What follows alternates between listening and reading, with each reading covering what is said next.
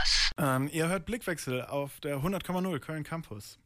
Laut dem Pariser Klimaabkommen soll die globale Temperatur unter 2 Grad Celsius bleiben. Dafür bedarf es aber Experten zufolge bis zum Jahr 2030 weltweit eindeutig mehr Handlungsbedarf.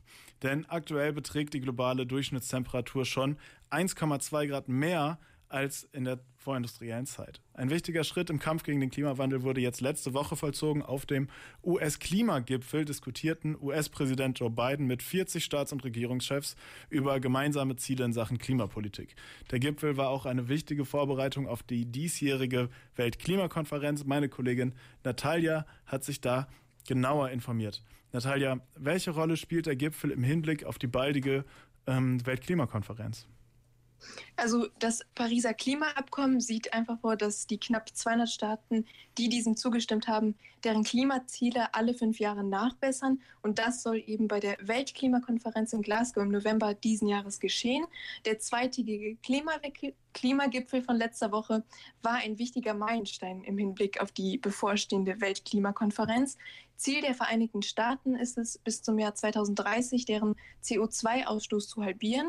Und damit ist schon mal ein Teil des Pariser Klimavertrags seitens der USA erfüllt. Was genau war denn Joe Bidens Appell während des zweitägigen, ähm, der, während der zweitägigen Konferenz oder was ist seine Kernaussage? Also man hat gemerkt, es ging nicht um bloße Daten und Fakten, sondern um ein äh, richtig politisches Statement. Er hat einfach klar gemacht, wie dringend die Situation ist. Zwei Kernaussagen konnte man festhalten. Zum einen appelliert er die Dringlichkeit an die eigenen Landsleute und motiviert sie auch, indem er zum Beispiel erwähnt, dass es für sie so zum Beispiel mehr gut bezahlte Jobs gebe, zum Beispiel durch den Ausbau von E-Mobilität und neue Infrastrukturmaßnahmen. Zum anderen ruft er alle anderen Länder, vor allem aber die größten Volkswirtschaften, zum Handeln auf. Also Industriestaaten sollen einfach Geld für den Klimaschutz zur Verfügung stellen. Die Vereinigten Staaten selbst wollen eben mehr, ebenso mehr Geld in die Hand nehmen und dieses für Entwicklungsländer anbieten. Warum ist es gerade so wichtig, dass alle Länder, aber vor allem die großen Länder wie China jetzt aktiv mitziehen? Ja, laut dem Klimaexperten Paul Bledsoe könne man diese Klimakrise ohne diese ganzen Länder und schon gar nicht ohne China lösen. Das Land spielt einfach eine extrem wichtige Rolle bei der Umsetzung der Klimaziele, einfach weil es das bevölkerungsreichste Land der Welt ist und als größter Kohleverbraucher und Kohlendioxidproduzent gilt. Chinas Staatschef Jinping zeigte sich auch während des Gipfels kooperationsfreudig. Der Kohleverbrauch des Landes soll bis 2025 verringert und Kohlekraftwerke sollen stärker kontrolliert werden. Nicht nur China ist ein wichtiger Teil im, gegen, im Kampf gegen die Erderwärmung. Die USA, Kanada, Japan, Großbritannien und die EU sind zusammengezählt für über die Hälfte der weltweit Emissionen verantwortlich und dementsprechend genauso wichtig. Ja, das ist eine große Verantwortung, aber wie sehen denn die Pläne der anderen Länder aus? Äh, zum Beispiel Brasiliens Staatschef Bolsonaro gab an, das Land würde die illegale Abholzung bis 2030 beenden, sodass die Emissionen bis dahin eben halbiert werden. Ähnlich sieht es bei Ländern Japan und Kanada aus. Diese wollen den Emissionen ebenfalls bis zum Jahr 2030 auch um fast 50 Prozent verringern.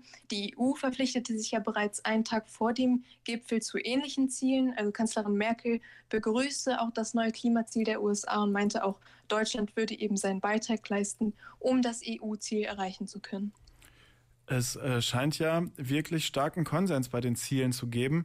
Man merkt, dass die Klimapolitik für nahe zu alle Staaten und Regierungschefs nun oberste Priorität hat, hört man, ähm, hört sich auch an, als hätte die Klimakrise das Potenzial für mehr Frieden zu sorgen, oder? Ja, auf den ersten Blick scheint es so. Schließlich ist das Problem ja eins, das weltweit jeden betrifft und auch die Zusammenarbeit aller Länder bedarf.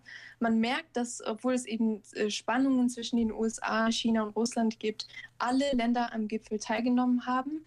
Sicherlich hat auch äh, Bidens Chef Klimabeauftragter John Kerry dazu beigetragen. Er hat äh, wenige Wochen vom Gipfel bei seinem Besuch in Shanghai wichtige Gespräche mit der chinesischen Regierung geführt.